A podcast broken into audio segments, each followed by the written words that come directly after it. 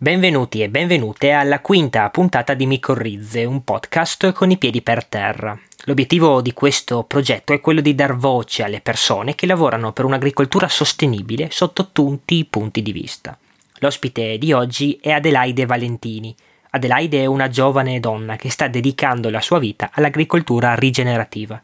Si occupa principalmente di apicoltura, ma è anche attiva su moltissimi altri fronti. In questa nostra chiacchierata abbiamo parlato di apicoltura biologica e di allevamento di api regine, di divulgazione ed educazione, di donne in agricoltura e di molto altro ancora. Nelle note dell'episodio trovate tutti i link dei progetti di cui abbiamo parlato.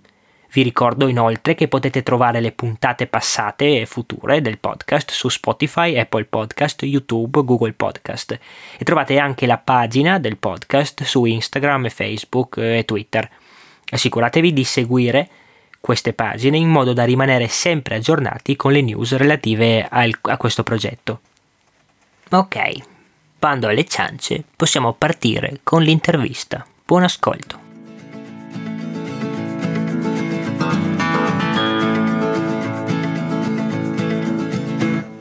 Eccoci qua, benvenuti alla quinta puntata di Micorrize. C'è qui con me Adelaide Valentini. Eh, ciao Adelaide. Ciao.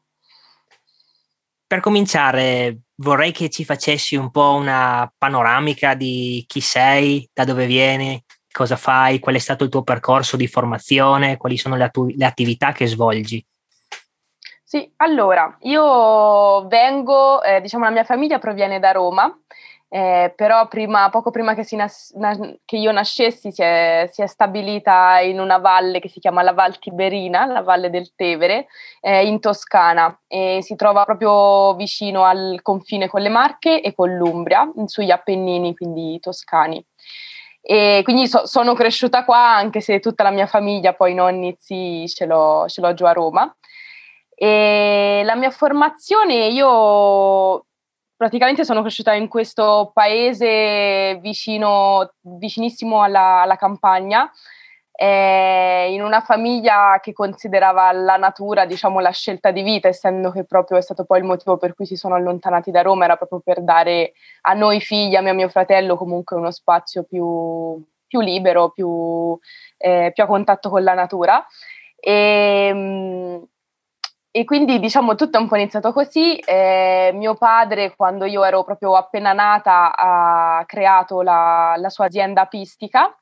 e allora già lavorava un pochino nel, nella, nell'Associazione Italiana d'Apicoltura e, e ha fondato l'azienda apistica proprio nel momento in cui c'era il movimento del biologico, e per cui insieme ad altre quattro aziende, diciamo, hanno messo le basi che poi sono oggi quelle del, del biologico, però nel... nelle aziende apistiche. E, e niente, la, de, ho fatto le superiori fino a qua e ho scoperto in quarta superiore che si poteva studiare scienze naturali, si poteva studiare la natura, non lo sapevo fino all'ultimo. E oltretutto io sempre, ho sempre sentito questo forte sogno di voler cambiare il mondo, di voler fare, diciamo, la differenza. Mi ricordo ancora alle elementari di scrivere temi sui cambiamenti climatici e la morte delle farfalle e così via.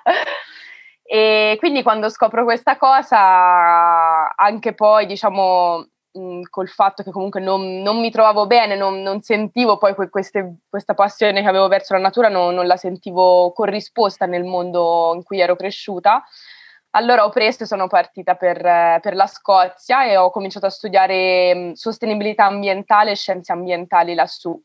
Eh, il programma di studio però era molto eh, incentrato, diciamo, su per farti diventare una piccola ambientalista,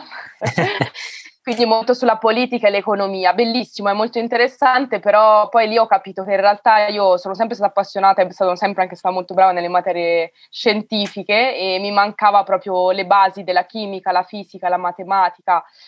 Eh, nel frattempo stavo facendo un corso di, di geografia eh, e lì studiando le varie, diciamo, cause anche dei cambiamenti climatici, le varie risorse del, del pianeta, è venuta fuori proprio la, l'agricoltura e da lì ho un po' collegato tutto e nel frattempo stavo anche appunto cercando qualcosa un pochino più più scientifico e mi salta fuori l'Università di Bolzano che offriva un corso in scienze agrarie e agroambientali.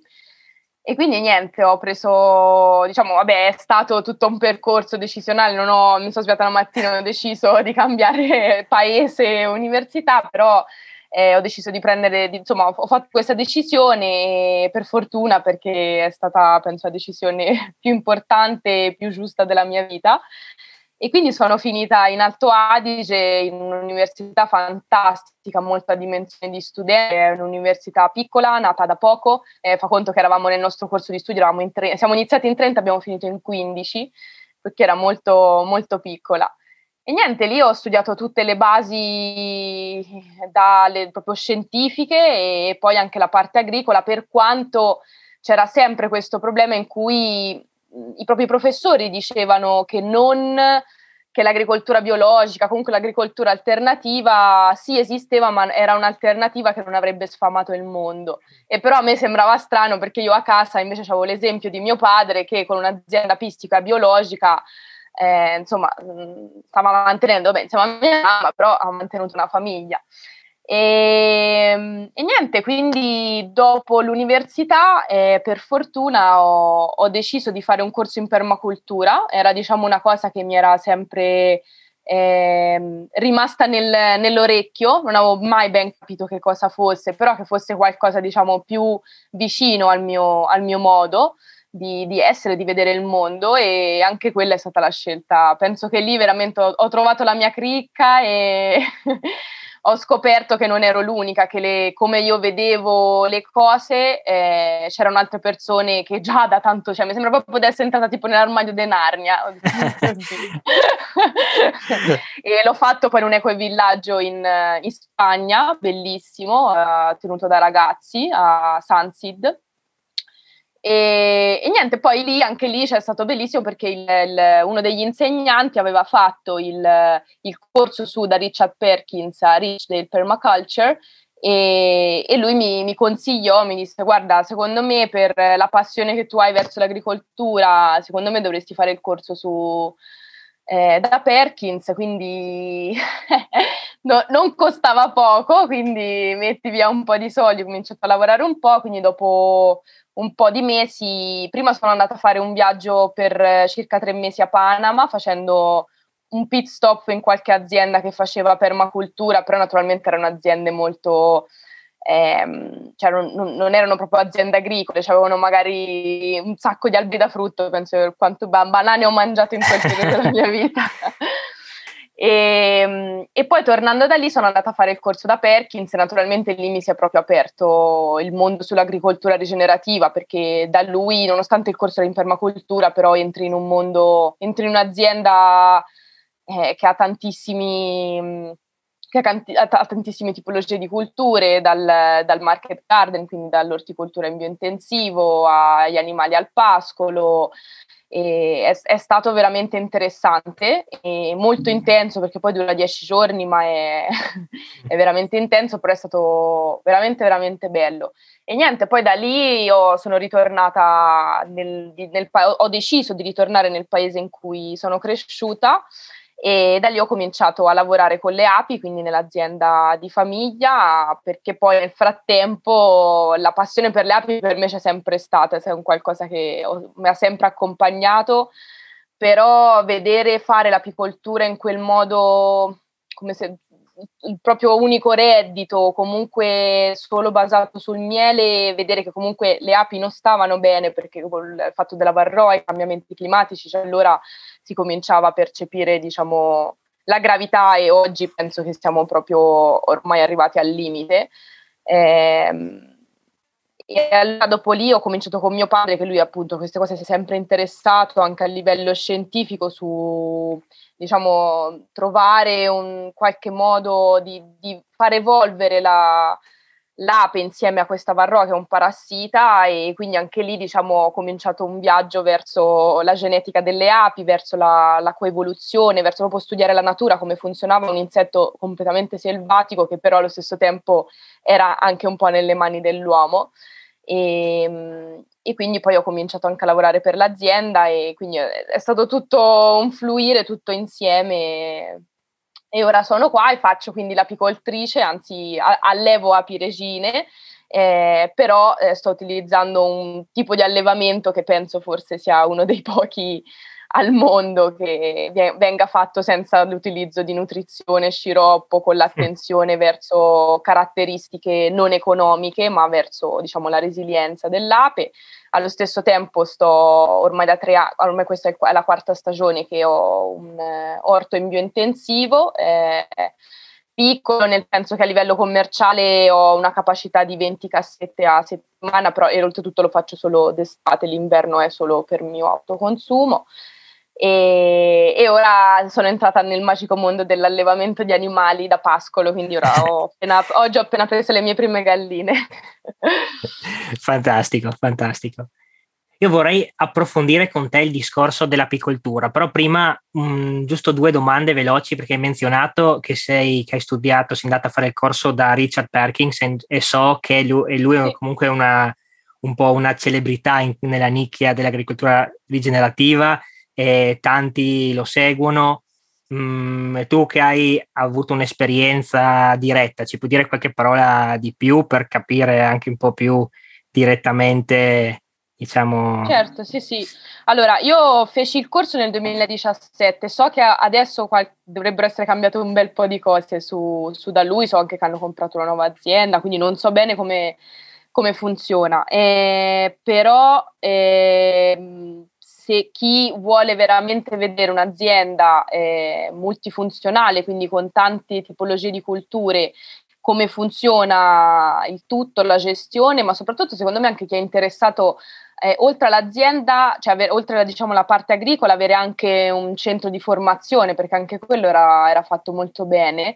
Eh, sicuramente è un bellissimo esempio, oltretutto è vero che in Europa è stato un pioniere dell'agricoltura generativa e ha dato accesso a tantissime persone, anche poi è, è bello perché non, non c'erano solo, anzi c'erano tantissime persone che venivano direttamente dalla Svezia o comunque da paesi limitrofi, e in realtà eravamo pochissimi quelli che venivano dagli altri paesi, quindi è anche bello proprio che in un certo modo lui stesse anche creando un cambiamento proprio a livello locale, non solo europeo o comunque mondiale. E un'altra domanda invece, sempre sul tuo eh, percorso di formazione, eh, hai viaggiato molto, eh, sei un po' come me, un po' figlia della generazione che ha avuto il privilegio di viaggiare, di vedere. Cosa ti porti dietro nelle attività che adesso fai nel, nel territorio, alla fine, dove sei nata, di questi viaggi, questi incontri con persone, con luoghi diversi? Mi porto dietro che voglio ricreare tutti i luoghi che io ho abitato, mi piacerebbe ricreare, ricrearli qua da me. Cioè, mh, ogni luogo che ho vissuto all'estero per me è stata una casa, è stata veramente importante oltretutto. Per me poi che io, quando ho cominciato a viaggiare, avevo, avevo attacchi di panico, avevo molta paura, Eh, per cui viaggiare da sola non è stato facile all'inizio, cioè partivo con, eh, mi ricordo sono andata a Panama, avevo tutto stampato, allora non c'erano tutte internet, Google Maps, cioè c'erano, ma appunto dall'altra parte del mondo era più difficile da utilizzare, quindi mi ricordo avevo stampato tutto, quindi non è stato facile partire, però avevo un desiderio, una voglia enorme, per cui l'ho fatto proprio, l'ho fatto punto, ho seguito il mio istinto e la mia passione, la mia voglia.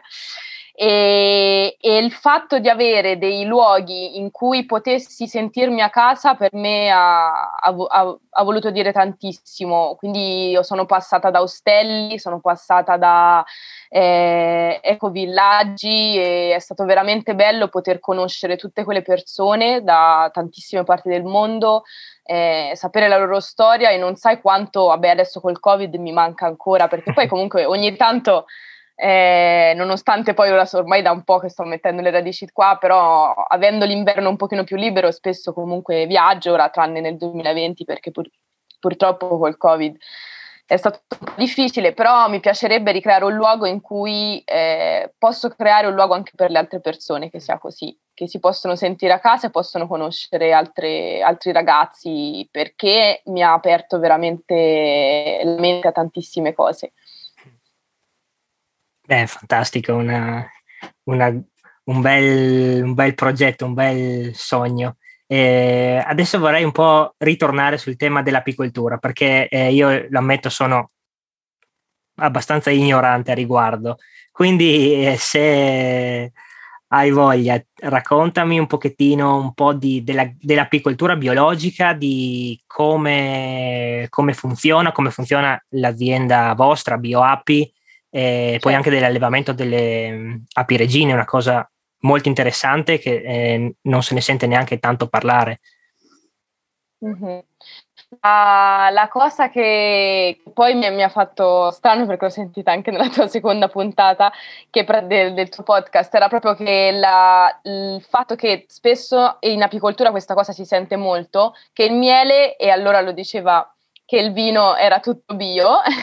anche nel miele c'è la stessa cosa, si mm. sente, cioè tantissime volte, ah ma il miele è tutto bio, ma apicoltori lo dicono, quindi non solo diciamo i consumatori che magari possono sapere eh, poco su che, co- come viene fatto il miele. Eh, il miele è tutto bio, no, eh, purtroppo non è così, eh, lo era una volta, sì, lo era una volta perché una volta non si utilizzavano trattamenti contro, non c'erano malattie delle api per cui non si utilizzavano trattamenti, eh, in alcuni casi, oddio, si è utilizzato gli antibiotici, per fortuna adesso è legale proprio su qualsiasi tipo di allevamento gli antibiotici. Però eh, non è così, perché ad oggi per gli apicoltori, per far sopravvivere le proprie api, devono fare dei trattamenti contro questo parassita, la Varroa, e anche nutrire. Eh, per cui eh, diciamo la, la, la prima cosa che differenzia un'apicoltura eh, e quindi anche un miele biologico da non biologico, quindi dal convenzionale, sono i trattamenti. Quindi nel, nel convenzionale si possono fare i trattamenti con acaricidi, Eh, che poi permangono nella cera eh, e quindi oltretutto creano anche problemi di resistenza verso questo acaro, la, la Varroa, mentre nel biologico sono consentiti solo dei, mh, degli acidi organici che lavorano più sul fatto dell'acidità, che eh, fanno staccare diciamo questo, una sorta di zecca, mm. eh, fanno staccare questa Varroa da, dalle api. Inoltre se eh, va, mh, diciamo vanno nutrite le api, naturalmente nel biologico bisogna utilizzare solo tipo di zuccheri o mieli biologici per il nutrimento, eh, però è anche una questione proprio filosofica, che nel, nel biologico è vietato dare da mangiare alle api per, eh, diciamo per, fa, per ehm, farle covare, cioè vuol dire per aumentarne la forza in primavera, mentre nel convenzionale è un po' come, che ne so, i polli che possono stare al pascolo o i polli che stanno dentro e vengono ingozzati eh, per, per aumentare il peso. Praticamente ci sono apicoltori che nel convenzionale, per aumentare la forza delle colonie a inizio primavera, per fare più miele, vanno a dargli tanti sciroppo, proprio lo sciroppo che loro lo vedono come nettare. E, e poi naturalmente c'è il fattore della, bi, della cera bio o, no, o convenzionale, perché essendo che se vengono utilizzati determinati prodotti chimici, la cera eh, so, solitamente sono liposolubili, per cui si possono trovare nella cera, allora c'è questa differenza tra cera bio e cera convenzionale. Nel bio assolutamente è importantissimo che eh, venga, provenga dal biologico, vengono fatte delle analisi, Eh, proprio perché altrimenti ci sono dei, dei, delle componenti chimici che rimangono nella cera, e questo va a causare anche un'interferenza anche col microbiota dell'alveare del superorganismo, eh, oltre che diciamo poi anche l'equilibrio tra con il parassita, con la Varroa. Eh, poi naturalmente c'è il fatto di tenerle lontano a livello proprio da, da fonti di inquinamento, per cui solitamente nel biologico si vanno a preferire di mh, luoghi, ad esempio dentro aziende agricole già biologiche in cui ci sono un bel po' di ettari in bio, oppure proprio spesso chi fa bio come qua noi siamo in montagna praticamente, mm-hmm. quindi eh, no, non le teniamo vicino a auto, a strade o... o agricoltura convenzionale, anche perché a, a oggi coi pesticidi non ti dico quanti apicoltori si sono visti eh, morire le api per colpa dei pesticidi utilizzati in agricoltura convenzionale. E, niente, quindi questa qua è un po' la differenza. Poi naturalmente eh, noi eh, queste qua so, sono un po' diciamo le, le, le regole del biologico, quelle che sono scritte nella, nella certificazione bio. Poi nella certificazione c'è anche scritto che si consiglia l'utilizzo dell'ape ligustica, cioè l'ape italiana. L'ape è la sottospecie che eh, si è evoluta negli anni eh, grazie alla selezione naturale in Italia. Eh, nel biologico si, si chiede diciamo di preferirla, mentre noi eh, proprio lo, è la nostra bandiera forse più grande è proprio quella di, di utili, no, perché se la natura ha scelto questa sottospecie, ha fatto in modo che si, si evolva questa sottospecie qui in Italia, e oltretutto anche poi noi cerchiamo anche di proprio avere un, os- un nostro ecotipo che sia, ehm, che sia ambientato qui nel, nel nostro microclima, eh, allora noi proprio, infatti siamo certificati dall'albo degli allevatori di api regine che ci fanno dei controlli ogni anno, eh, vengono fatte delle analisi, e, e è un po' il nostro marchio, perché lo, lo riteniamo molto molto importante, perché invece eh, esistono altre sottospecie che invece per esempio eh, ai confini con l'Italia, per esempio verso, verso la Germania, quindi per esempio in In Alto Adige una volta c'era l'apis mellifera mellifera, eh, che è una sottospecie che si era creata, insomma, che stava lì, che invece si trova anche in Germania, però hanno preferito la carnica, per cui adesso se tu vai a comprare api in Alto Adige o in Trentino trovi solo l'apis eh, mellifera carnica.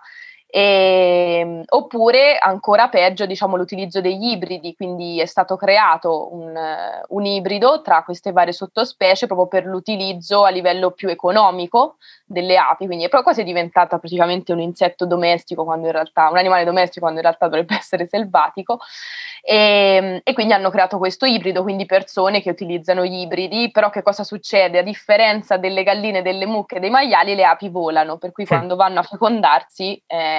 se io sto facendo un lavoro decennale di selezione anche proprio naturale sulle mie famiglie, eh, se viene un apicoltore che magari sta facendo nomadismo o per suo divertimento, perché gli piace provare l'ibrido, me lo porta vicino a casa mia, praticamente mi,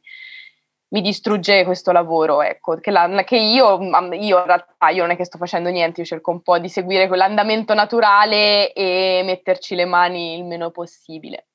E come riesci un po' a controllare, cioè fare in modo che non succeda questo incrocio con, spe- con ibridi? Le, diciamo che il, il, utilizzo due metodi. Uno è quello di tenerle in luoghi in cui a, a basso tasso di apicoltori. Per fortuna dove vivo io ci sono veramente pochi apicoltori, e più grandi, diciamo, che hanno più cassette, ci conosciamo tutti, eh, un altro, oltretutto siamo tre o quattro, di cui un altro comunque è biologico, e per cui la, lavoriamo anche un po' insieme su quello, e, e poi e, e, e metterle, diciamo, in luoghi che a livello proprio geografico, che magari per esempio, cioè, noi abbiamo, abitiamo nelle montagne, per cui ci sono delle piccole valli chiuse, e allora magari le mettiamo lì. E poi un'altra cosa è di eh, riempire il proprio areale di fuchi, cioè di, dei propri maschi, per cui eh, ho delle cassette che sono prestabilite, diciamo, per, l- per l'allevamento di fuchi. Riempendo l'area dei miei fuchi, la probabilità che una mia regina vada a fecondarsi in un'altra area di aggregazione di fuchi più lontana, o, o comunque proprio esca dall'areale per andare da... a fecondarsi con, con, fu- con altri fuchi, o comunque gli altri magari sono, eh, sai, solitamente poi magari è il vecchietto che può avere tre o quattro cassette, naturalmente la sua quantità di fuchi è diversa se io proprio metto, um, faccio fare de- un allevamento, che poi è semplicemente, in realtà è fargli fare praticamente il favo naturale alle api, perché a livello naturale le api farebbero tantissimi fuchi, solo che gli apicoltori, utilizzando il foglio cero che è prestampato con le celle per la covata femminile, allora loro ne farebbero molte di meno. Quello che io faccio, cioè semplicemente lasciarle a favo naturale, e loro fanno molti più fuchi. Ecco, spie- spiegami un po' più nel dettaglio il, proprio le, le attività che fai per, per, eh, per allevare api regine, cioè proprio praticamente come... La, diciamo che l- si parte tutto da fare una, una selezione genetica, cioè eh, si parte da una valutazione delle proprie famiglie che uno già ha. La selezione si può fare su diversi caratteri, no? Eh, i caratteri possono essere o su base più economica, del tipo quella famiglia mi produce un sacco di miele, allora la, la metto nel programma di selezione, oppure sulla docilità, quella famiglia è molto doci, eh, docile, punge poco, la posso vedere anche senza... senza, eh, senza la, la maschera e così via.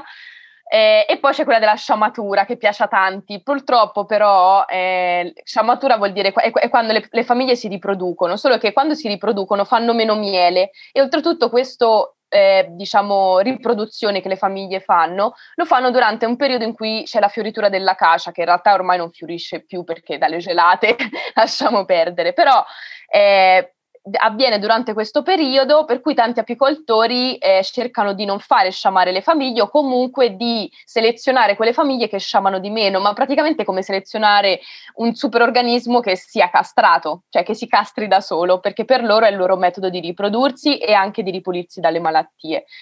Per cui io praticamente tutti questi caratteri via, non ci guardo proprio, e invece sto, eh, io valuto le famiglie in base alla loro ripresa primaverile, alla loro ripresa, cioè diciamo guardo più caratteri però che siano in simbiosi tra di loro, cioè che siano uniti, cioè non è che li guardo eh, a sé stanti, per, però sono la, la ripresa primaverile, la, la resistenza e la tolleranza alle malattie tra cui il, la Varroa e i cambiamenti climatici. Questo vuol dire che, e solitamente queste cose vengono viste insieme, per esempio eh, ho una linea genetica che oltretutto viene da una famiglia resistente alla Varroa che è sopravvissuta per otto anni senza trattamenti, Eh, che praticamente alla ripresa primaverile, primaverile quindi verso maggio, verso, scusa, verso febbraio, ap- eh, marzo, aprile, rimane molto piccola, quindi tu dici, oddio, questa famiglia fra un po' me muore. E invece poi esplode, e perché che fa- succede? Lei rimane con molte scorte, quindi rimane, è previdente, pensa, riesce diciamo a capire che ci potrebbero essere dei disturbi a livello climatico, per cui lei non potrebbe non andare a trovare da mangiare, per cui la regina cova poco, perché alla fine le, il cibo a loro gli serve per dar da mangiare alla covata fondamentalmente, per cui cova poco, tiene tante scorte e poi quando capisce che è il momento eh, riprende bene, ricomincia a covare. Per esempio questo è un carattere che eh, io lo tengo molto sott'occhio. Allora queste famiglie che hanno diciamo determinate caratteristiche verso, per me vuol dire la resilienza fondamentalmente, perché io penso che cosa avrebbe fatto la natura,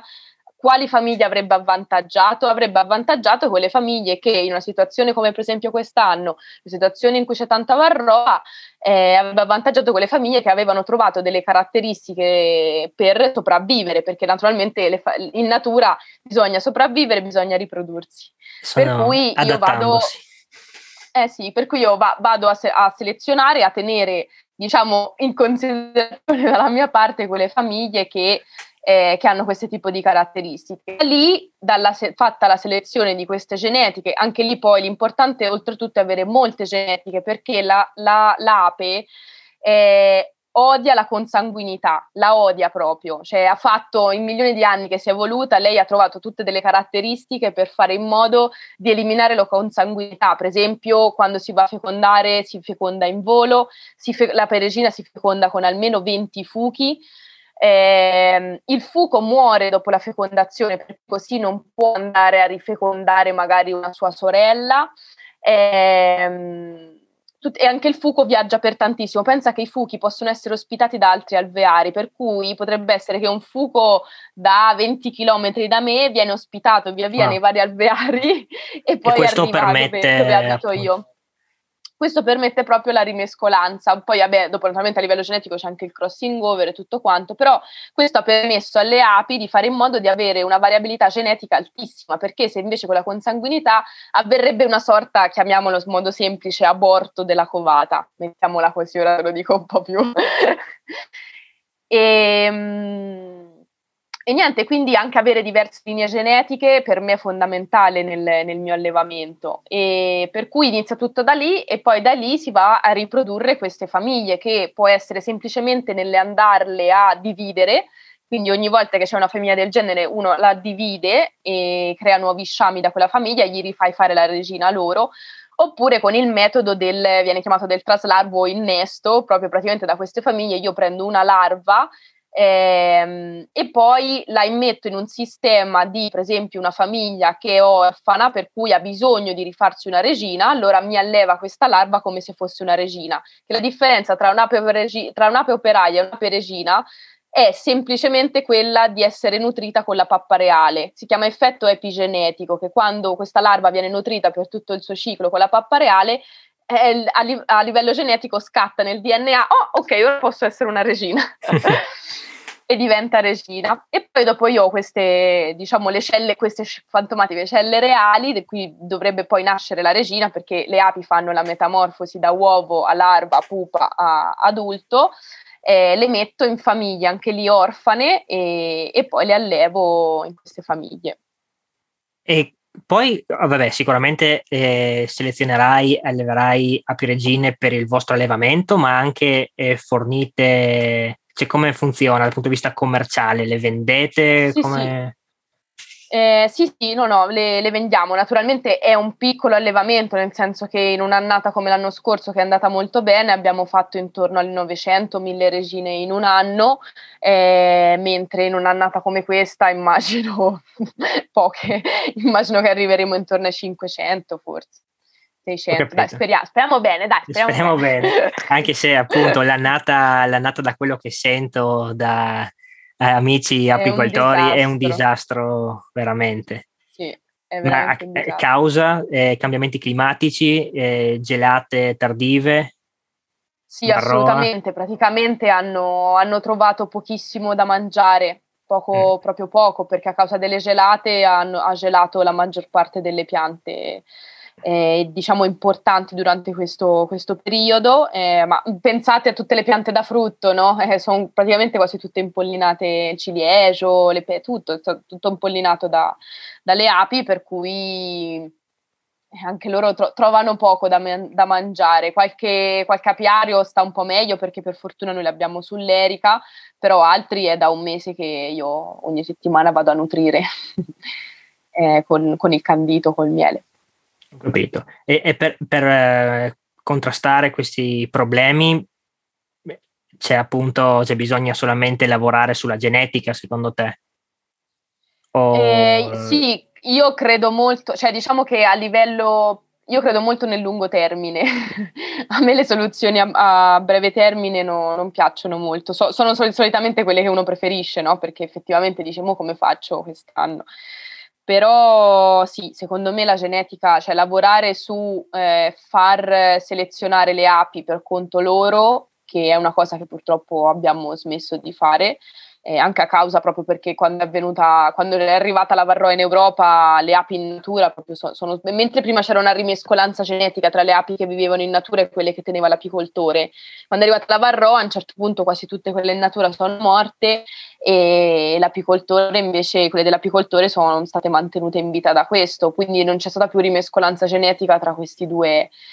Ehm, diciamo questi due stati, più uno domestico più uno selvatico, e, e infatti sto, sto lavorando con la, l'associazione Resilien B, eh, che è nata nel, duemila, nel duemilaventi, diciamo nel duemiladiciannove è nato il progetto e nel duemilaventuno è nata l'associazione, che se, serve proprio per censire e monitorare queste famiglie che vivono in natura per, per riuscire un giorno a capire prima, prima di tutto intanto capire se, se ci sono e se stanno sopravvivendo vivendo veramente, perché per ora se sentono voci, boh sì c'è quella famiglia, eh, però poi non, non c'è nessun dato scientifico eh, che lo prova, e, e poi anche capire quali sono le, le strategie che stanno mettendo in atto, perché in tutto il mondo ci sono diverse persone che stanno studiando, però sembra che in base all'ambiente mettono in atto diversi tipi di strategie. E, e quindi bisognerebbe capire qua in Italia o, o in vari microclimi italiani, diciamo in vari areali italiani, quali, quali potrebbero essere. Mi intendi le strategie che... di sopravvivenza. Di sopravvivenza, ok. Sì. E, e quindi eh, diciamo con questo progetto eh, voi avete l'obiettivo di censirle, appunto di capire queste, di studiare qu- questi meccanismi, e avete già qualche... censimento fatto, qualche risultato per ora, che di cui ci puoi raccontare? Sì, sì, allora il progetto, essendo che è nato nel duemiladiciannove, nel duemilaventi abbiamo fatto una sorta di versione beta, eh, abbiamo avuto trenta guardiani delle api, quindi trenta persone eh, che hanno all'incirca censito sulle quaranta famiglie. Eh, e da quest'anno, proprio pochi giorni fa, dal, diciamo dalla giornata mondiale delle api, invece abbiamo aperto le iscrizioni all'associazione, al progetto, proprio per aumentare eh, diciamo il numero del censimento, ma anche dei guardiani delle api, e mh, questo è servito perché diciamo abbiamo dovuto scrivere dei protocolli che fossero a livello scientifico molto validi, proprio perché soprattutto viviamo in una penisola che è molto diversa Eh, a livello de- del clima, no? Dal nord a sud, per cui anche per esempio la cosa, tipo uno dei monitoraggi più importanti per capire se quella famiglia è viva o è morta è proprio quello durante il periodo delle sciamature, perché tra la fine dell'inverno, che la famiglia potrebbe essere morta, e poi c'è la sciam- e poco dopo arriva, diciamo, il periodo delle sciamature, quella famiglia potrebbe essere morta e poi, stata ri- e poi il nido potrebbe essersi reinsediata una nuova famiglia da una sciamatura, e se tu non vai a vedere in quel periodo se è viva o morta, naturalmente ti non capisci effettivamente se è la stessa famiglia, che invece è importantissimo saperlo, perché così sai se sopravvive per più anni, che poi è la cosa importante.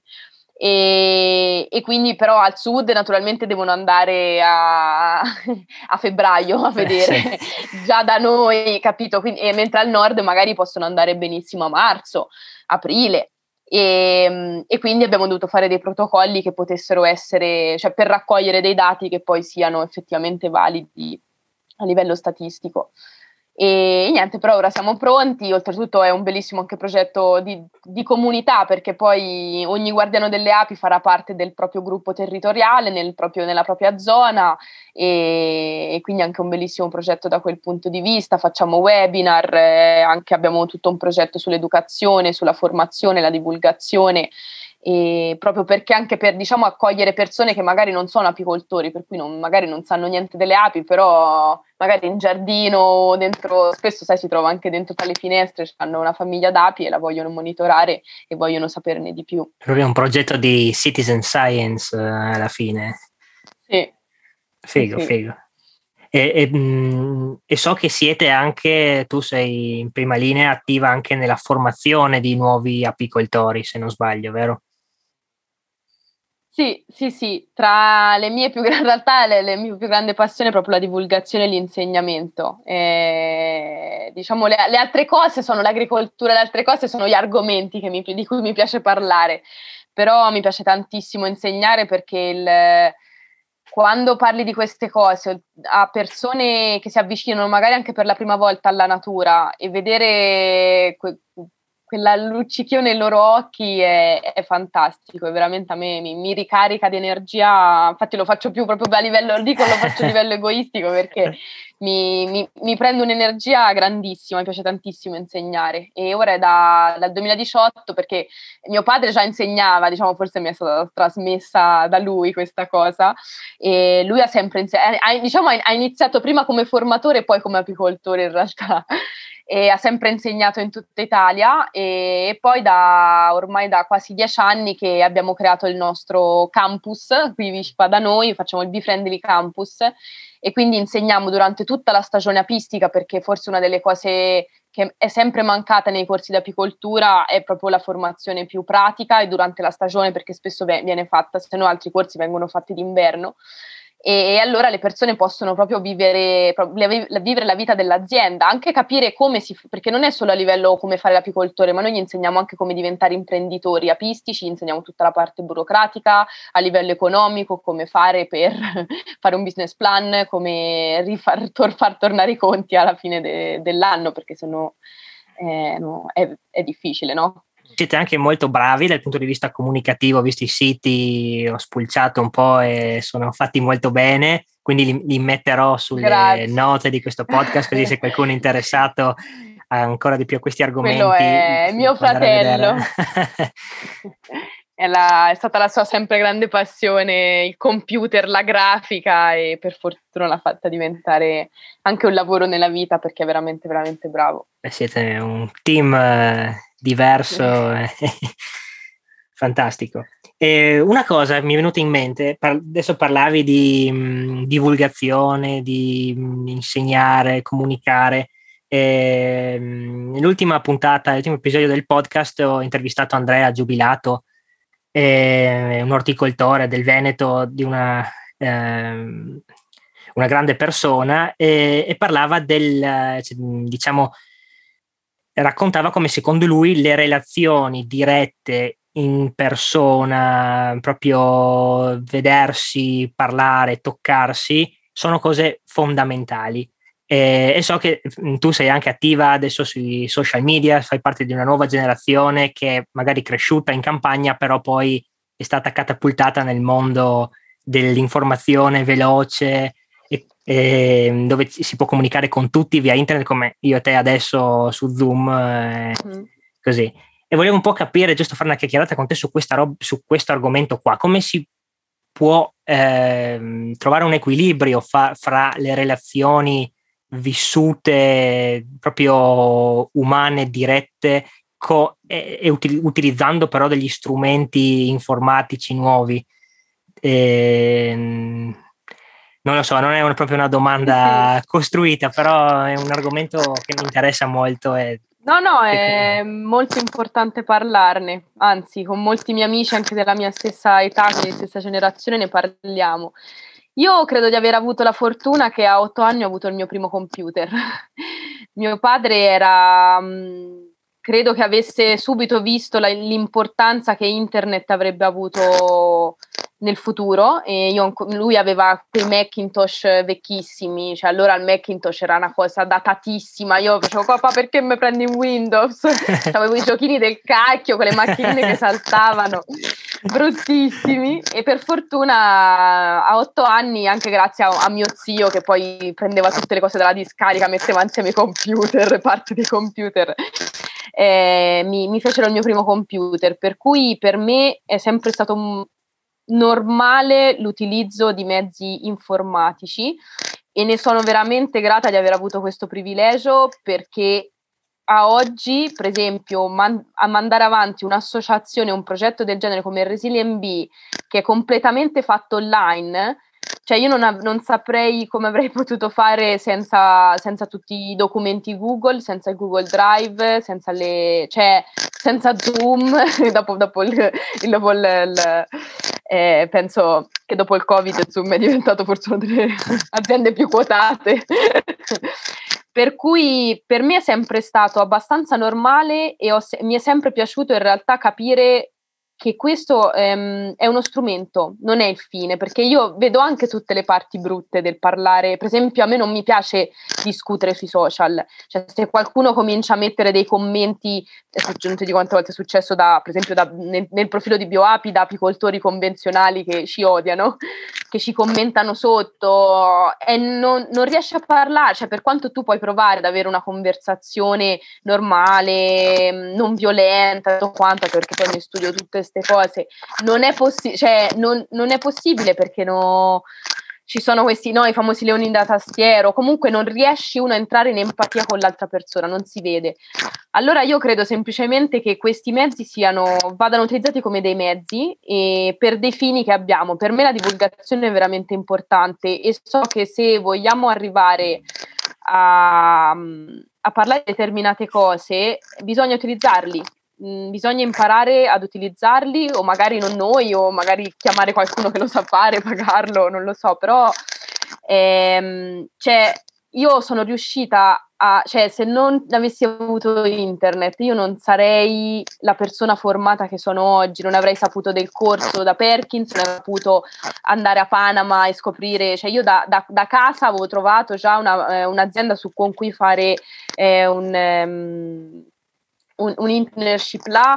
cioè non, senza internet non avrei potuto raggiungere determinate cose. Tutte le cose che io ho imparato sull'orto in biointensivo lo, l'ho imparate da YouTube, cioè io YouTube lo adoro, cioè è stata la, io mi sono formata gratuitamente su YouTube, come a, oggi forse anche Instagram, se uno entra bene dentro, diciamo, il logaritmo, con mettendo i giusti hashtag, cioè proprio tu ehm, seguendo i giusti hashtag, seguendo le persone che parlano degli argomenti che ti interessano. Io sono formata su cose che purtroppo, vivendo in un paesino, cioè cose come Black Lives Matter, tutti questi movimenti, se io non, non stavo su Instagram non avrei potuto sapere che cosa vuol dire, perché da me siamo tutti bianchi, cioè, per esempio, no? Certo. mm. E per cui lo ritengo fondamentale, però assolutamente non va sostituito alle, alle relazioni. Eh, la comunità si crea anche vicino a noi, non bisogna creare, cioè, cioè non bisogna, nel senso, immagino che poi o, ognuno credo debba fare quello che si senta di fare nel, nel proprio, anche istintivamente, però eh, a me piace anche creare, un, creare dei cambiamenti qui dove vivo, perché se no per me non ha senso vivere qui. E per esempio, no, quando ho cominciato a, ri- a riabitare la zona, no, e ho cominciato ho, ho, da, dal, pa- dal paese più grande dove io sono cresciuta, mi sono spostata in un paesino ancora più piccino di cinquemila anime, in un borgo medievale, cioè proprio c'erano, so- c'erano solo persone sopra i settanta anni dentro, i miei vicini. Devi vedere in che modo, cioè lo- loro quando io sono entrata lì in quella casa mi guardavano, non mi salutavano. Poi quando cominciavo a portare le verdure hanno cominciato a fare: ma te c'hai l'orto? Tutto così è. Dopo ade- cioè adesso io non, non abito più in questo centro storico, mi continuano a chiamare: ma Adelaide, ma che fai, ma come va l'orto, ma me la porti l'insalata, ma il miele. Cioè c'è stata creata una comunità dietro un semplice io passo, una ragazza giovane che passa con le verdure, le resine in mano, perché c'avevo le scatoline con le resine, che eh, non ti dà la stessa cosa che... Cioè è importante crea- anche creare la comunità intorno a te, e anche perché se si vuole... Però allo stesso tempo è anche importante non pensare solo al proprio orticello, ma vedere anche quello che sta succedendo nel mondo. E quindi ci dovrebbe essere una sorta di equilibrio. Come raggiungerlo poi? eh, lo, stiamo, lo stiamo scoprendo. Non è Mi facile. È un po' anche il compito... nostro e delle generazioni che verranno dopo di noi, secondo me, di riuscire a trovare questo equilibrio. Certo, ma poi io vedo ragazzi da adesso con TikTok, ma io non ce la farei mai, cioè io guarda, de, de grazia che riesco, ma sai, io ci ho messo, io da, nel duemiladiciotto ho deciso che volevo aprire il canale YouTube e, e cominciare a fare il profilo Instagram di divulgazione. Eh, nel duemilaventuno adesso comincio a avere, oh, ho messo i miei primi video su YouTube, comincio a avere un po' a mettere più stories su Instagram, fa più post, perché ci ho messo anche solo, ma anche perché solo il fatto di imparare a parlare davanti a un telefono non è facile, no, per niente. Ci vuole, eh, sì sì per niente. Però piano piano piano piano ci si fa. Ascolta Adelaide, io vorrei Eh, prima di finire volevo tirar fuori un altro argomento che so ti sta, ti sta molto a cuore e vorrei un po' approfondirlo con te, e che è quello delle donne in agricoltura. Eh, non saprei neanche, diciamo, che domande farti a riguardo, ma vorrei un po' più lasciarti carta bianca e raccontare un po' quelle che sono, quelle che ti senti, Eh, quello che credi siano le cose importanti mh, relative all'esperienza delle donne in agricoltura. Allora, eh, essere donne in agricoltura non è facile. Diciamo che si parte con un passo indietro, penso, perché quando non ci si vede rappresentate, in qualsiasi cosa, eh, quando non vedi la tua immagine rappresentata in qualcosa, è molto difficile pensare che tu possa arrivare a fare quella cosa, no? Quindi tu vedi una persona fare quella cosa e dici: Madonna, mi piacerebbe, no? È bella quella cosa, ma se vedi che la fanno tutti gli uomini, è una cosa che neanche ci pensi, ti viene istintivo, non ti viene da pensare che allora forse anche tu ci puoi arrivare. E per me mi ci è voluto veramente tanto, nonostante comunque, per esempio, io sono partita con piede buono perché ho avuto un padre che, maschio femmina, cioè sia io che mio fratello, a tutte e due comunque ha insegnato le stesse cose a livello eh, come si alza un alveare, come, come utilizzare il, il trapano. Cioè mio padre, quando vedeva che io volevo imparare a fare delle cose, lui mi ha sempre insegnato, indipendentemente che eh, fossi donna, insomma, che fossi io, che fosse mio fratello. Eh, però eh, naturalmente no, non basta, perché all'università io, per esempio, ho avuto tutti uomini, i miei insegnanti sono stati tranne una donna, eh, per cui anche quello vuol dire tanto. A livello anche in classe comunque c'era più una rappresentanza di, di uomini, oltretutto c'erano aziende, e per cui non è facile. Poi anche con magari un corpo, anche che magari non è che c'ho proprio tutti questi muscoli di un corpo, effettivamente quando uno mi vede dice, eh, cioè io cioè, proprio lo vedo, ma cioè, subito, ma vuoi che ti aiuto? E io no, ce la faccio. Perché sicuramente quando non mi vede il mio corpo non pensa che possa portare fino a venti venticinque chili, invece ce la posso fare. E per cui mi ci è voluto, e quando anche ho cominciato a parlarne ho cominciato anche a vedere che non ero da sola, cioè perché lì per lì ho anche pensato: Dio, ma forse mh, no, magari so solo io che sento questo disagio spesso. E, eppure no, perché quando entri ne, in agricoltura, ti dico, sia esperienze che ho avuto io che altre mie amiche che stanno lavorando in agricoltura, è che quando chiami per esempio il conto terzista per lavorarti il campo e gli dici perché tu hai studiato, perché quel campo vada lavorato magari eh, in un certo modo, eh, tu te lo paghi, e lui ti dice no, non te lo faccio così perché io penso che sia, sia, non sia corretto che, che tu faccia così. Eh, oppure si dice sì sì faccio così e poi arrivi a fine lavoro che te l'ha lavorato in un altro modo come voleva lui. Eh, oppure andare al ferramenta, andare alla, al negozio agricolo e, e non, cioè capito, e vedere proprio come le, le, le persone rispondono, i consigli subito che ti danno, c'è cioè questa cosa del mansplaining, quando ti spiegano delle cose eh, senza chiederti che ma, magari se già la sai, cioè per esempio mi, mi è successo anche con un commento su Instagram che mi hanno taggato, ah vuoi un mentore? Mi hanno taggato un ragazzo di diciotto anni che sta facendo agricoltura, che bravissimo, ma Dio buono, cioè io ho studiato scienze agrarie da ormai quasi dieci anni che lavoro in agricoltura, eh, no, no, sinceramente il mentore, poi il solito maschio, poi anche quando poi ho cominciato a entrare nel mondo della permacultura e dell'agricoltura generativa, che comunque viene da un mondo che queste domande se le fanno, eppure poi vai a prendere i libri e sono tutti uomini. Le donne stanno dietro in copertina o fanno il marketing o fanno l'etichetta o fanno i fiori in azienda. E è difficile vedere la donna che spala al letame e che si mette a fare questi lavori o che guida, oh io che guido il pick up, te vedi la gente come mi guarda quando guido il pick up o quando so, il fatto che io sappia mettere le cinghie, tipo mi guardano wow wow, cioè non è che una cosa, c'è una cinghia se fa così, non è così tanto difficile. E, però in realtà è, un, è anche una cosa proprio che secondo me io devo imparare a A, a, lav- cioè a lavorare contro questo status, cioè, perché io proprio me lo sento, per esempio quando ho cominciato a lavorare il legno è una cosa che mi è sempre piaciuta, però anch'io facevo difficoltà, cioè chiedevo sempre aiuto, che poi in realtà va benissimo eh, in realtà che d'aiuto, però ho inteso proprio come se non, non mi fidassi di quello che io potessi riuscire a fare, e, e invece dai, ora piano piano, però ogni tanto lo trovi. L'ultima volta te l'avevo anche detto, un mio amico che invece di chiedere a me dell'impianto di irrigazione l'ha chiesto un altro mio amico che non ne sa niente di irrigazione, io eh, veramente io ho appena fatto tre sistemi di irrigazione quest'anno, ma così. E cosa, cosa, poss- cosa per esempio posso fare io che sono o persone come me, eh, uomini, per ehm, il creare un'equità di genere nel mondo dell'agricoltura? Ma secondo me semplicemente dando parola anche alle donne che già lavorano, che vogliono lavorare in agricoltura. Cioè io ne conosco tantissime, però eh, effettivamente, infatti um, io l'ho anche, cioè, sono amica a cui ho anche detto vi prego pubblicate di più su Instagram perché vi devono vedere, però capisco anche che insomma fare l'agricoltore, come ti dicevo, non è facile fare tutte e due. E,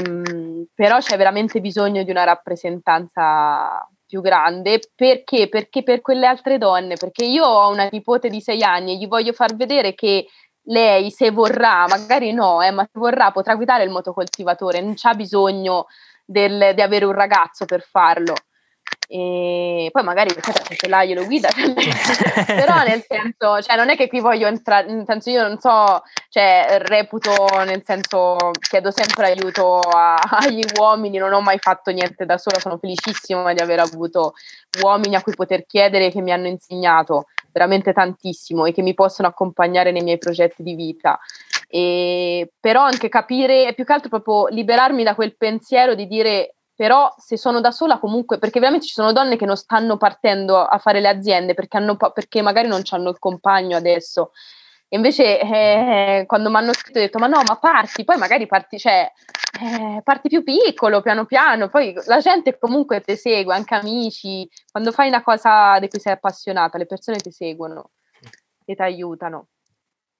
Per cui già, già, da, cioè già lasciare lo spazio, no, a, a me a parlare oggi qui già vuol dire tanto veramente per,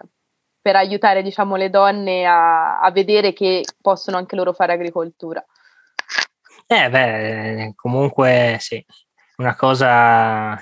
secondo me è importante, come dici tu, anche io vedo che ci sono tante, tante donne interessate che magari spesso hanno timore di essere da sole, di fare quel primo passo e sì, sentire un po' di voci che dicono dai sì ce la puoi fare, che non sia il signore alla ferramenta che dice no devi farle nell'altra maniera, è meglio. Dai, prima di concludere una domanda veloce: fra dieci anni cosa, come, cosa farai? Cosa farò? Tra dieci anni avrò la mia azienda agricola piena di animali al pascolo, sperando che non verrò, no, non mi odierò da sola per tutto, però adoro gli animali e, e per quanto possano essere difficili no, non vedo l'ora di, di vedere come integrarli nell'ecosistema e, e spero di, di veramente cambiare l'ecosistema di, di un posto, avere una forte comunità intorno e, e viaggiare anche, perché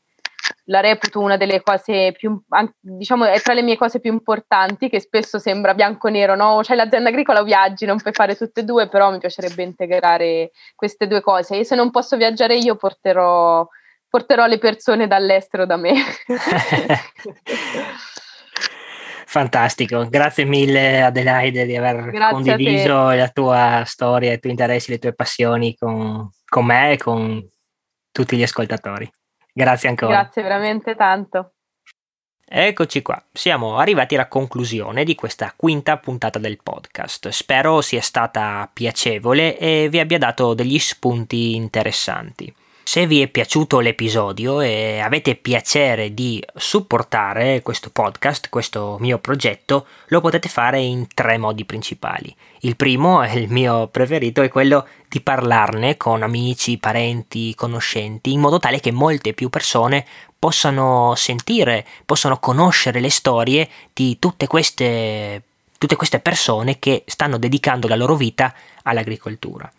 Potete inoltre condividere i post sui social, su Facebook, su Instagram e su Twitter, o potete eh, seguire, commentare o lasciare una recensione direttamente sulle piattaforme di ascolto del podcast, come per esempio Apple Podcast, Spotify e YouTube. Ci sentiamo la settimana prossima. Ciao!